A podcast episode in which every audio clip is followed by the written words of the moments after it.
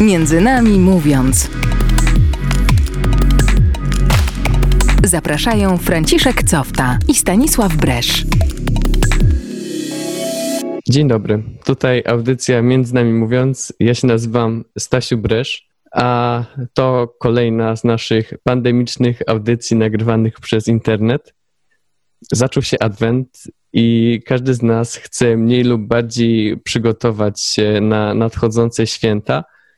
W tym roku postanowiliśmy z Frankiem, z którym współprowadzę tę audycję, poświęcić kilka naszych adwentowych audycji właśnie na takie świąteczne klimaty. A dzisiaj będzie audycja ekumeniczna, ponieważ rozmawiam z członkami kościołów protestanckich, z Nelą Zomer i z Kubą Motylewskim. Cześć wam. Cześć. Cześć. I chciałbym, żebyśmy dzisiaj porozmawiali o tym, co nas dzieli, ale przede wszystkim o tym, co nas łączy podczas przeżywania Adwentu i Świąt Bożego Narodzenia. Wydaje mi się, że pewnie łączy nas więcej niż dzieli, no bo w końcu oczekujemy narodzin tej samej osoby wszyscy. I chciałbym się na początku was spytać, takie pytanie chyba trochę na podpuchę, bo wydaje mi się, że jest oczywiste. Czy protestanci w ogóle obchodzą Adwent? Zdecydowanie obchodzimy święta Bożego Narodzenia, celebrujemy je. Wiele kościołów robi to w bardzo różny sposób. Nie jest to takie, jakby to powiedzieć, jest to oczywiście zbliżone, ale każdy kościół ma tak naprawdę inną tradycję, inne rzeczy wtedy robi, ale zdecydowanie tak, jest to dla nas chyba najbardziej kluczowe wydarzenie, bo to zmieniło absolutnie wszystko, to, co się działo na przestrzeni lat. Wydarzenie, od którego tak naprawdę jest liczony rok, wydarzenie, od którego jest dzielone przed naszą erą i nasza era, że nasza era zaczyna się od tego wydarzenia. My jako protestanci, jako ogólnie chrześcijanie też po prostu wierzymy i chcemy celebrować to wydarzenie jak tylko hucznie się da.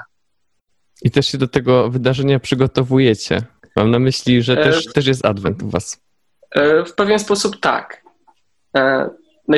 Najczęściej wygląda to w ten sposób, że po prostu to też nie jest zero-jedynkowe, że w każdym kościele protestanckim będzie tak wyglądać.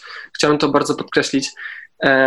Ale na przykład w mojej wspólnocie, w moim kościele tydzień przed, w niedzielę wypadającą przed Bożym Narodzeniem, najczęściej są robione tematyczne takie nabożeństwa, które są poświęcone właśnie temu wydarzeniu. Rozmawiamy o tym, czytamy właśnie fragmenty Pisma Świętego, które opowiadają o tym historię i przede wszystkim tak szczególnie po prostu, kiedy w kościołach protestanckich jest miejsce na muzykę, to jest czas uwielbienia, najczęściej wtedy jest po prostu w tą niedzielę poświęcony czas, żeby zrobić to tak, przygotować się, żeby zagrać piosenki, które mają nacisk właśnie na te konkretne wydarzenie i o nim opowiadają. Bo już tego nie powiedzieliśmy wcześniej. Ty należysz do kościoła zielonoświątkowego. Zgadza się. Tak przeglądając trochę tutaj te różne tradycje nasze, które mamy też w kościele katolickim, spojrzałem na przykład na wieńce adwentowe i się zorientowałem, że wieńce adwentowe to jest taka tradycja zaczerpnięta z protestanckiej jakiejś tam tradycji. Nie wiem, czy wy też macie w kościele zielonoświątkowym wieńce adwentowe, bo u nas w kościołach to jest teraz w sumie taki element dominujący w adwencie. W każdym kościele chyba jest wieniec adwentowy. Rozumiem. U nas niestety czegoś takiego, stety albo niestety, trudno mi określić, nie ma czegoś takiego. I powiem szczerze, dzisiaj pierwszy raz usłyszałem, że coś takiego się odbywa. Wiecie, katolicyzm jest bardzo powszechny w Polsce i wiele o nim wiem, może niewiele o nim wiem właśnie, ale otaczam się wiele ludzi, z którymi się otaczam, po prostu są wyznania katolickiego a mimo wszystko dowiaduję się coraz to nowszych rzeczy po prostu o tych właśnie adwentach. Dzisiaj jak z Nelą rozmawiałem, to właśnie, powiem szczerze, byłem trochę zaskoczony, bo nie byłem tego świadomy. Byłem świadomy jedynie tego spotkania, które się odbywa wieczorem w kościele katolickim, potocznie zwanym pasterką. A tego wcześniej nie wiedziałem i cieszę się, że się dowiedziałem. To tak szybko chciałam jeszcze nawiązać do tego, o czym mówiliśmy, jeśli chodzi o ten okres Adwentu, że jakby w kościele protestanckim nie ma czegoś takiego, nie wiem, jak roraty, jak ten okres 4 niedzieli i tak dalej. Jakby jest ten czas przeżywania, ale każdy indywidualnie może do tego podchodzić. Możesz zacząć sobie na początku grudnia, a możesz zacząć w połowie listopada, jeżeli no to masz ochotę, że tak się szykować na to, na ten okres przyjścia Jezusa, nie? I jakby to jest też piękne moim zdaniem, że jest w tym taka wolność, nie? Że każdy we własnym domu z rodziną może po prostu sobie przeżywać ten czas, że jakby w kościele katolickim ten czas rorat i tak dalej, to też jest bardzo wyjątkowe, aczkolwiek jest to coś, co robią wszyscy, nie? I jakby tym się tu różnimy, że my nie mamy czegoś takiego narzuconego odgórnie przez tradycję, tylko każdy indywidualnie według swoich potrzeb czy uznania podchodzi do tego okresu. Mi się właśnie wydaje, bo ja tak patrzę właśnie z perspektywy Kościoła katolickiego i na przykład jak są roraty, to ja kojarzę, że to wszystko na przykład czytania, podczas czytania Ewangelia na tych poszczególnych kolejnych roratach i poszczególnych dniach Adwentu też są specjalnie dobrane tak, że na początku przez pierwszą tam część jakoś chyba do 17 grudnia są czytania, które nawiązują jakoś do powtórnego przyjścia Chrystusa, czyli do tego przyjścia na końcu czasów, a potem jest tam tydzień właśnie przeznaczony na czytania stricte przygotowujące na przyjście Pana Jezusa, czyli tam zwiastowanie i historie, które się działy po tym. I ja na przykład widzę piękno tego, że wszyscy przeżywamy to samo w Kościele jakby. No ale to też jest różnica podejścia, nie? Każdy powie, że to jest piękne i w sumie każdy znajdzie co chce w tych różnych spojrzeniach. Super, ja się cieszę, że to jest wyjątkowe i tak celebrowane właśnie też w Kościele katolickim i tak jest to przygotowywane. No teraz na przykład w mojej wspólnocie mamy tak zwane cykle kazań, można to nazwać sezony, w których poruszamy konkretne tematy i one są w odpowiedni sposób nazywane, gdzie na przykład rozmawialiśmy o cudach, jakie Jezus zrobił na ziemi i była cała seria po prostu konkretnych historii, z jakimi ludźmi się spotykał, jaką przemianę, jakie myśli, jakie przesłanie miał do tych konkretnych ludzi. I tak samo w kościele, w moim kościele, tak wydaje mi się, że jak będzie przychodził właśnie ten czas Bożego Narodzenia, to też może to wyglądać właśnie w taki sposób, że będzie konkretny cykl kazań, nauczania i tego, jak będzie wyglądać takie spotkanie, właśnie poświęcone temu, jak bardzo ważne i podniosłe jest to wydarzenie. Ale to, tak jak Nela wspominała bardzo celnie, że w wielu kościołach protestanckich wygląda to naprawdę zupełnie różnie i bardziej bym się skłaniał do tego, jak Nela mówi, że to jest bardzo, bardzo indywidualne i takie, można powiedzieć, spontaniczne. Nie ma czegoś narzuconego z góry, że my musimy, że to wygląda tak czy siak. Tu przed chwilą wspomniałeś o tym cyklu kazań i tak mi się też nasunęło na myśl to, że zawsze jak się uczyłem o protestantyzmie, to było dużo mówione, że właśnie w tym odłamie chrześcijaństwa jest duży nacisk na słowo Boże i właśnie na tłumaczenie. Mhm. I to, zgadzam się. Tak. Mhm. Tak właśnie to wygląda. Sama idea reformacji, dlaczego to właśnie, jak wygląda kultura takiego kościoła, jest z bardzo dużym naciskiem na Pismo Święte i właśnie reformacja zakładała, żeby powrócić do pierwotnych pism, wiadomo, Biblii. Także my nie bierzemy pod uwagę tradycji Kościoła katolickiego, nie bierzemy pod uwagę tych wszystkich tradycji, ale właśnie kładziemy nacisk na Pismo Święte i wokół tego tak naprawdę słowa, wszystko uważamy za święte i natchnione.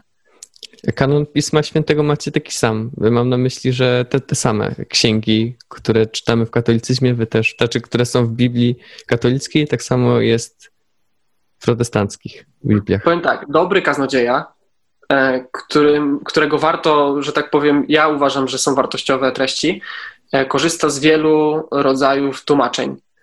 Wiem, że w katolicyzmie używa się najczęściej tłumaczenia tysiącletniego.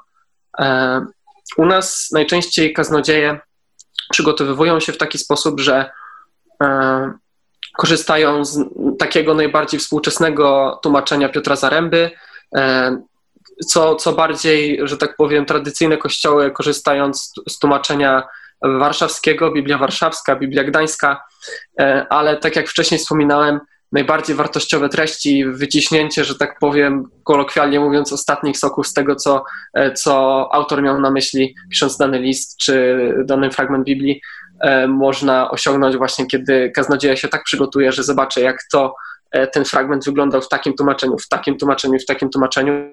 Jak jeszcze ma, że tak powiem, doktorat zrobiony z greki i potrafi zrozumieć takie sedno, źródło, no to już jest takie najbardziej wartościowe i takie możemy mieć największe, że tak powiem, prawdopodobieństwo na to, co możemy wyciągnąć z danego fragmentu.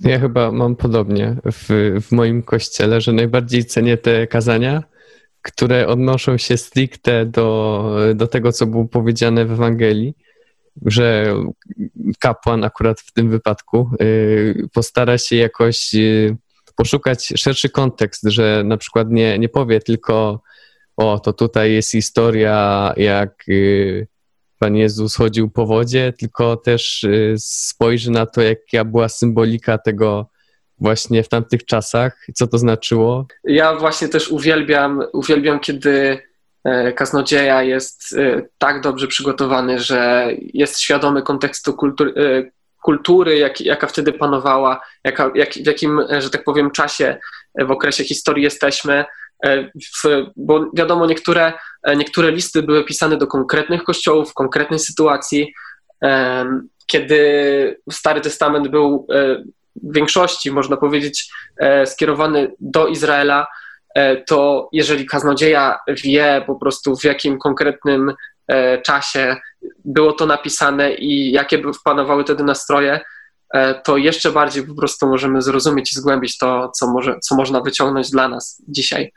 Także super, że też to dostrzegasz.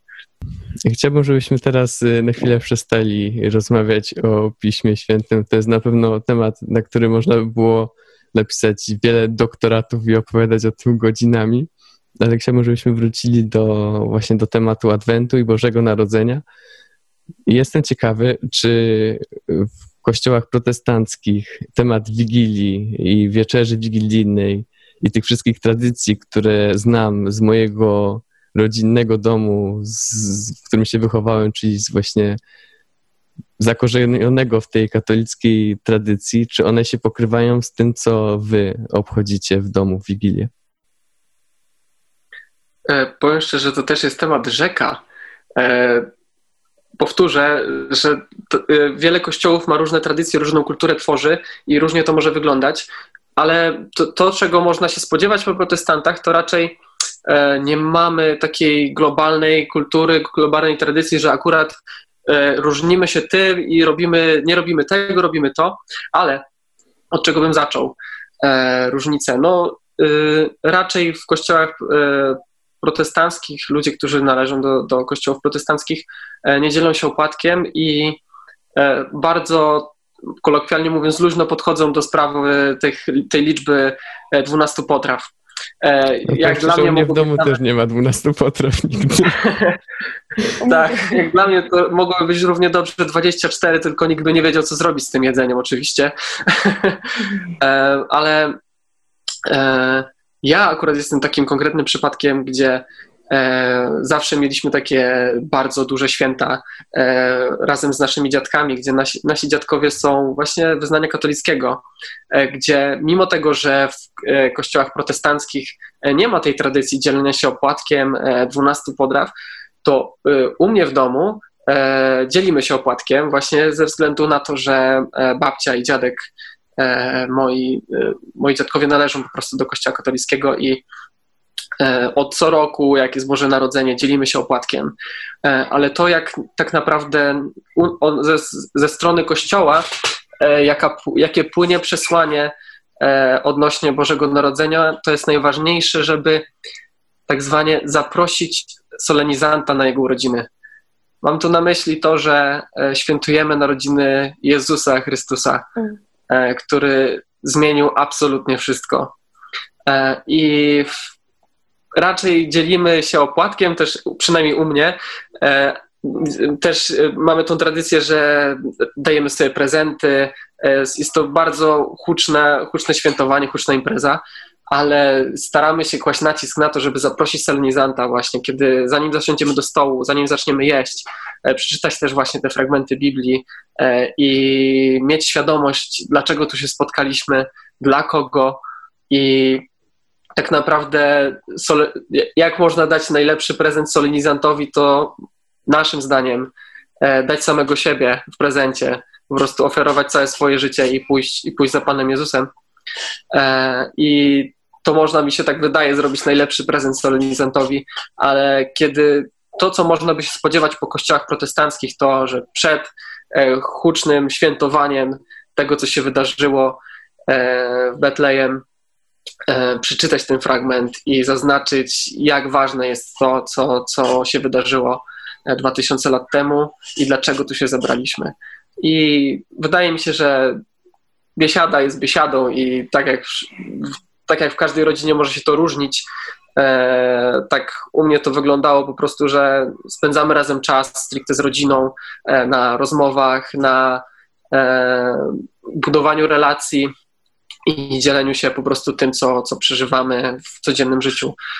I taki bardzo, bardzo rodzinny klimat. Ale chciałbym podkreślić taką ważną jeden temat, bo kiedyś protestanci, teraz już to jest znaczna mniejszość, mieli tendencję do tego, że chcieli podkreślać, że tak naprawdę tradycja dzielenia się prezentami w trakcie Bożego Narodzenia, czy posiadanie choinki, strojenia domu, właśnie w takie lampki choinkowe, jakieś bombki i tak dalej, nam się kojarzy całemu światu to tak bardzo, bardzo przyjemnie, bardzo klimatycznie, fajnie.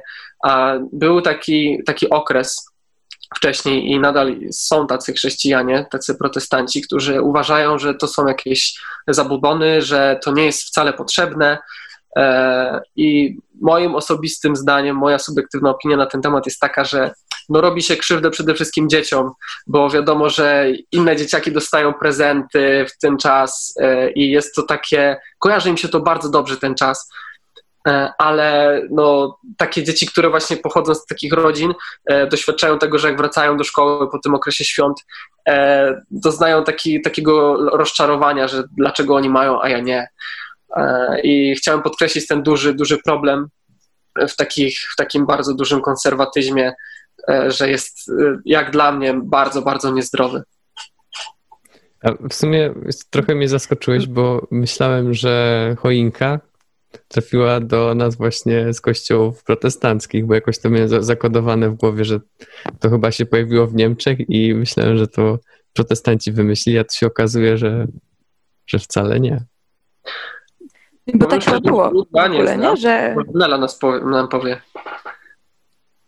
Nie, w sensie, tak mi się wydaje, bo ja też jakby znam tą historię, Stasiu, to co przed chwilą powiedziałeś o tych choinkach z Niemiec, ale wydaje mi się, że to po prostu mógł być jakiś inny odłam, taki bliski bardziej luteranom, że stąd się mogła wziąć ta kultura choinki, aczkolwiek w ogóle to jest bardzo ważne, to co właśnie Kuba powiedział, że wiele osób, w sensie wiele, już teraz mniej, nie? Że uznawało to za taki pogański zwyczaj i tak dalej, ale to, że jakby wdrażamy to do swojego życia, że już jakby od tego się odchodzi, to też sprawia, że jakby się bardzo, jest wiele rzeczy, które się pokrywają nam w trakcie obchodzenia świąt. Bo na przykład w moim przypadku to wygląda w ten sposób, że ja jestem jedyną protestantką w rodzinie i jakby ja nie odczuwam dyskomfortu, będąc w 100% katolickiej rodzinie na świętach, czy to Bożego Narodzenia, czy nawet wielkanocnych, bo po prostu tradycja i jakby treść, którą przekazujemy w trakcie obchodzenia świąt, jest identyczna praktycznie. To chyba większym problemem jest właśnie zapominanie o tym, dlaczego się spotykamy w tą Wigilię i co my świętujemy. No i to jest chyba takie zagrożenie, które dotyczy nas wszystkich. W sensie łatwo jest powiedzieć, że no to tutaj po prostu społeczeństwo zapomina, ale wydaje mi się, że jest tyle takich z zewnątrz, nie tyle odstraszaczy, to jest zły wyraz, takich rzeczy, które po prostu odpychają od tego, co jest sednem świąt Bożego Narodzenia. W pełni się zgodzę. Ja bym to może nazwał rozpraszacze. Rozpraszacze, tak. Jakby to powiedzieć,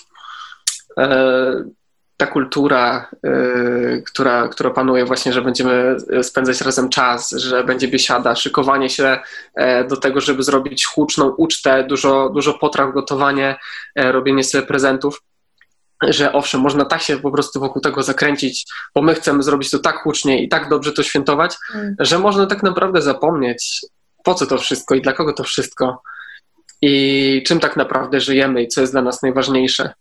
Tutaj poruszyłeś bardzo ważny problem i dlatego u nas w kościołach podchodzą do tego, tak jak Nela wcześniej wspomniała, luźnie, że nie ma jakiegoś tam konkretnego nacisku, konkretnego zakazu, czy mieć choinkę, czy nie mieć choinki, czy modlić się przed, czy nie. Nie ma jakichś odgórnych rzeczy, które musimy robić, ale zawsze pastorzy, kaznodzieje podkreślają, nie zapominajcie, dla kogo się wtedy spotykacie i po co się spotykacie. Do naszej rozmowy wrócimy po krótkiej przerwie na piosenkę. Dzisiaj jest audycja ekumeniczna, a rozmawiam z Nelą Zomer i z Kubą Motylewskim o tym, jak oni przeżywają święta i generalnie o tym, jak wyglądają święta w kościołach protestanckich. A w przerwie posłamy piosenki Estery Kukier pod tytułem Niebo otwarte.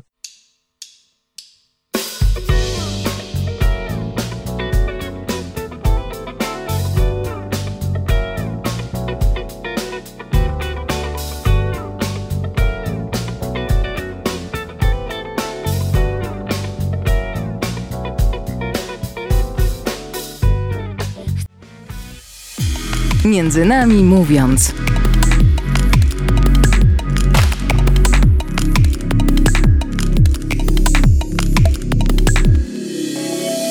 I wracamy po przerwie muzycznej. Zagrał nam zespół Step, a piosenka miała tytuł Niebo otwarte. Ja dzisiaj rozmawiam z Nelą Zomer i z Kubą Motylewskim. I jest to taka audycja ekumeniczna, bo i Nela, i Kuba należą do kościoła protestanckiego. A na początku drugiej części audycji chciałbym się was pytać, jak to jest nie być katolikiem w Polsce? No bo Polska to taki kraj, w którym prawie wszyscy jakoś tam się identyfikują z katolicyzmem. To jest bardzo ciekawe pytanie. Jak to jest nie być katolikiem? Ja przez większość mojego życia jeszcze jednak byłam katoliczką. I gdzieś tam mimo wszystko to wyznanie katolickie mi towarzyszy. Z racji tego, jak już mówiłam wcześniej, że moja rodzina jest w 100% katolicka. I szczerze mówiąc, moje życie pod kątem takim społecznym nie czuję się, żeby jakoś dramatycznie się zmieniło. Poza tym, że ludzie się po prostu dziwią, że protestantyzm? O co chodzi? Kościół zielonoświątkowy? A to jakaś sekta, tak? I jakby wiecie, że jest dużo takich stereotypów, które są gdzieś tam na temat kościoła protestanckiego. I strasznie fajne jest to, że swoim życiem, swoją codziennością, swoim sposobem życia, nawet prowadzeniem konta na Instagramie, pokazujesz, że jesteś normalną osobą. I to jest strasznie fajne i strasznie mnie to gdzieś tam cieszy za każdym razem, kiedy ludzie się dowiadują, że jestem osobą wierzącą, jestem protestantką i taka normalna jesteś. Wow, nie? Więc to są gdzieś tam jakieś takie fajne reakcje ludzi, aczkolwiek spotykam się też z niezrozumieniem, nie? I ze strony ludzi niewierzących, jak i ze strony katolików, że no ale jak to protestantyzm? Przecież u was nie ma pełni objawienia. No dobra, no ale jakby ja wierzę w to, że gdzieś Bóg mi powiedział to, że powinnam przejść na protestantyzm, więc jakby ja z tym po prostu nie dyskutuję, nie? I ja po prostu w takie dyskusje staram się nie wchodzić. Strasznie się cieszę z miejsca, w którym jestem i no bardzo się w tym odnajduję.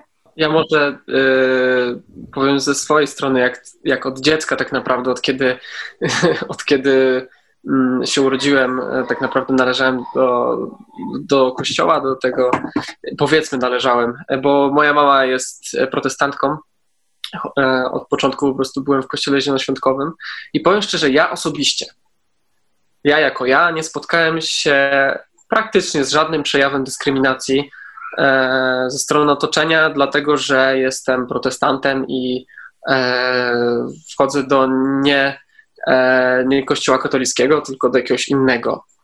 Ale z tego, co wiem, ze słyszenia, z różnych takich, u nas się to nazywa szkółka, w trakcie trwania nabożeństwa, kiedy wszyscy ludzie się spotykają i uczestniczą po prostu w spotkaniu w kościele. W tym samym czasie dzieci mają swoje spotkanie, które się nazywa szkółką i tam są poruszane tematy też właśnie biblijne, czytane są różne fragmenty, ale stricte ukierunkowane do dzieci. Ja na takiej szkółce kiedyś usłyszałem, że wiele moich rówieśników w tamtym czasie było naprawdę poważnie dyskryminowanych, wyzywanych w różny sposób, ale wiadomo, to było w wieku dziecięcym, kiedy raczej dzieci nie robiły tego dlatego, że faktycznie są do czegoś przekonane bądź nie, tylko z samego właśnie takiego chęci zrobienia komuś na złości, tak mi się wydaje, i znalezienia kozła ofiarnego. I wiele z moich rówieśników było takim niestety kozłem ofiarnym. Ja takim kozłem ofiarnym nie byłem, aczkolwiek to, co ja dostrzegam w kościołach, niezależnie od wyznania, jak to wygląda, jakie są konkretne racje, różnice i tak dalej, ja dostrzegam jedną wspólną rzecz, która jest bardzo toksyczna.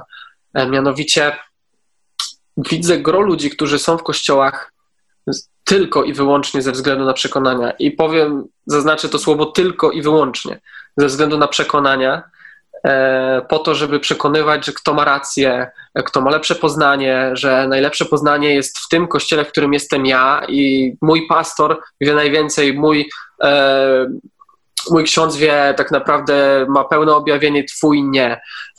I jest moim zdaniem to bardzo toksyczne. I ja sobie zadałem kiedyś pytanie, po co ja nie przychodzę do kościoła, tylko jestem, co chciałbym też podkreślić, że w kościele protestanckim mówimy, że kościół to nie budynek, tylko kościół to ludzie, kościół to my i my go tworzymy. Także kiedy jesteśmy kościołem, ja się tak kiedyś zastanowiłem, hej, po co tu jestem i dlaczego to robię i dlaczego spędzam tutaj czas. I musiałem sobie poważnie na to odpowiedzieć i moją odpowiedzią było, chcę poznawać Pana Boga jeszcze lepiej takim, jakim jest. Chcę Go kochać i chcę kochać tak, jak On. A jeżeli ja bym był takim człowiekiem, o którym wiem też, że są po prostu dookoła mnie tacy ludzie, którzy są w kościele tylko i wyłącznie ze względu na przekonania, później wiele z nas znajduje właśnie komentarze w internecie właśnie takich ludzi, którzy są moim zdaniem, tak niestety generalizuję i wkładam ich do jednego worka, ale tak bardzo kluczowo próbują przekonać do swoich poglądów, do swoich wierzeń, do swoich racji, że po prostu takie rzeczy, jakie się dzieją w tych komentarzach, większą kulturą tak naprawdę można dostrzegać w internecie ludzi niewierzących, jak ludzi wierzących i jak bardzo zaciekle po prostu potrafią siebie poniżać i jest to niestety smutny obraz. A wracając do tego jak ja się czuję być protestantem, w moim otoczeniu, bo jestem osobą ze Szczecina, nigdy nie doświadczyłem przejawu żadnej dyskryminacji. Powiedziałeś przed chwilą o tym przekonywaniu innych, o tym nawracaniu na swoją wiarę i ja Generalnie w wakacje często jeździłem do Taizé, do tej wioski we Francji, gdzie jest ekumeniczna wspólnota i tam kiedyś trafiłem w takim samym czasie, jak był biskup Bryś i on tam miał jakiś swój warsztat. Pamiętam, że mówił właśnie o tym, że w kościele katolickim też jest takie myślenie i to generalnie chyba o to chodzi w ekumenizmie, że Duch Święty działa nie tylko w jednym odłamie chrześcijaństwa, tylko w każdym. Tak. I jakby mega jest też to, że w tym wszystkim są tacy ludzie i zarówno w kościele protestanckim i w kościele katolickim, którzy właśnie chcą do tego dążyć, typu na przykład organizacja Taizé, tak? Czy inne nawet mniejsze wspólnoty. Jest jedna taka wspólnota na przykład w Krakowie, która jest mega ekumeniczna, że po prostu nawzajem nie chcemy patrzeć na różnice, tylko na to, co nas łączy i nawzajem możemy od siebie czerpać. Czy to w sposobie prowadzenia uwielbienia, czy w sposobie głoszenia słowa. I to jest przepiękna w ogóle rzecz, która łączy oba kościoły. Ja jeszcze może druga rzecz z takiego mojego doświadczenia, która mi się już wspomniała teraz, też właśnie związana z kościołem zielonoświątkowym, i też z Taizé, więc zupełne połączenie tych rzeczy, o których wcześniej rozmawialiśmy. Kiedyś, jak tutaj przyjechał jeden z braci z Taizé, Brad Maciej, to w Poznaniu zastanawialiśmy się, co można by było zrobić, gdzie można by było pójść, bo bracia, jak przyjeżdżają tutaj do Polski, to odwiedzają takie miejsca, które są nazwane miejscami cierpienia i nadziei. No i wpadł ktoś na pomysł, żeby pojechać do Wronek, do więzienia i żeby tam wejść i zorganizować modlitwę. A tam właśnie to było możliwe dzięki temu, że w tym więzieniu kapelanem był pastor zielonoświątkowy Piotr Wisełka. Chyba dobrze mówię, że on jest zielonoświątkowy, mam nadzieję, że nic nie przekręcam. No i właśnie wracając do tego, że jakby można razem się modlić, razem organizować takie dobre akcje, dobre rzeczy, nie będąc tego samego wyznania. Dokładnie. Ja na przykład widzę bardzo duży potencjał w tym, że ja kiedyś usłyszałem taką definicję ekumenii, że osoba, która mi powiedziała tą definicję, nazwała to tak, może się myliła, że dążenie do wierzenia dosłownie w to samo. I ta osoba mi powiedziała, że dla mnie to jest troszeczkę dziwne, żebym wybierał to, w co wierzę tak naprawdę przez całe życie i trudno mu się z tym odnaleźć. Ale to, o czym ty powiedziałeś, co jest moim zdaniem jeszcze bardziej kluczowe, że mimo różnych takich różnic w kulturze, w tym, co jest priorytet tak ważne w jakimś tam konkretnym odłamie wyznaniu, pomimo tego wszystkiego, wydaje mi się, i powiem to odważnie, Bóg oczekuje od nas gotowości do współpracy, do tego, żeby robić bardzo potrzebne rzeczy, których Polacy i ludzie na świecie potrzebują od Kościoła. I nie myśleć tu o Kościół A, Kościół B, tylko po prostu od Kościoła, od ludzi, którzy kochają Pana Boga. Potrzeby, które są teraz, są niesamowicie duże. Wiemy, w jakich czasach konkretnie żyjemy, jest pandemia, potrzeba wolontariuszy, potrzeba wszystkich rąk do pracy, ludzi, którzy mają otwarte serca, otwarte też portfele na to, żeby usłużyć i tym uwielbić Pana Boga. I mówiąc otwarcie i odważnie, ja wierzę w to, że Bóg oczekuje od nas tego, że będziemy gotowi do współpracy, do tego, żeby robić wspólnie dobre rzeczy dla ludzi, którzy tego potrzebują. Amen. Amen. Tak na zakończenie naszej audycji, naszej rozmowy. No wydaje mi się, tak jeszcze nawiązując do tego, co Kuba, ty powiedziałeś, że jakby z tego, co ty powiedziałeś, wynika taki dialog i to, co teraz robimy, o tym, że rozmawiamy, o tym, co właściwie, co nas łączy, też jest taką formą ekumenizmu. Rozumiem. I domyślam się, że właśnie tak to wygląda i cieszę się z tego powodu. No a domykając tutaj te wszystkie nasze tematy, jeszcze na samym końcu chciałbym się, Nela, ciebie tam zapytać, bo ty też działasz w ekumenicznej wspólnocie w Warszawie. I co to jest za wspólnota? Ja generalnie aktualnie jestem we wspólnocie Formacja Transformacja, która jest prowadzona przez Agatę Wartek. I generalnie to, co jest piękne w tym miejscu, to to, że większość osób, które tam przychodzi, w ogóle nie czujesz takiej potrzeby dowiedzenia się, a skąd ty jesteś, nie? Jak przychodzimy, my spotykamy się, żeby się pomodlić, żeby uwielbić Boga, żeby się nawzajem poinspirować. W domyśle z jakiego wyznania jesteś.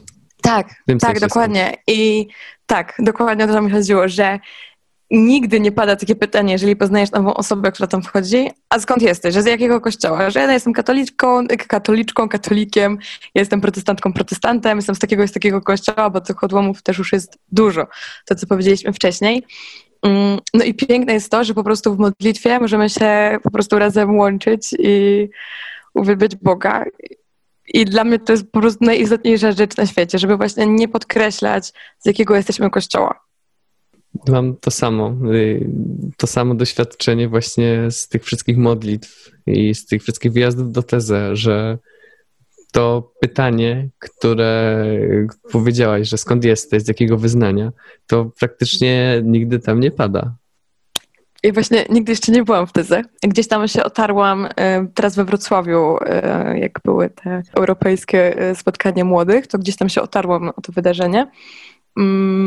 Ale gdzieś tam jakby chciałabym poczuć ten klimat i gdzieś tam na liście moich marzeń jest wyjazd do Taizé, bo znam wiele osób, które tam było i przeżyło po prostu niesamowicie dobry duchowo czas. Czas naszej audycji powoli dobiega końca. Dziękuję wam bardzo za to, że tutaj się zgodziliście porozmawiać i praktykować ten ekumenizm w działaniu. Dziękuję wam. Dzięki. Dzięki za zaproszenie. I moimi gośćmi była Nela Zomer i Kuba Motylewski. Ja nazywam się Stanisław Bresz, a nasza audycja Między Nami Mówiąc powróci w przyszłym tygodniu, a poprzednie audycje można odsłuchać na YouTubie i na Spotify. Zapraszam też na nasze media społecznościowe, na Facebooka, Instagrama. A na koniec jeszcze piosenka. Zapomniałbym zapowiedzieć piosenkę. Piosenka pod tytułem God That Saves zespołu Iron Bell Music. Posłuchajmy.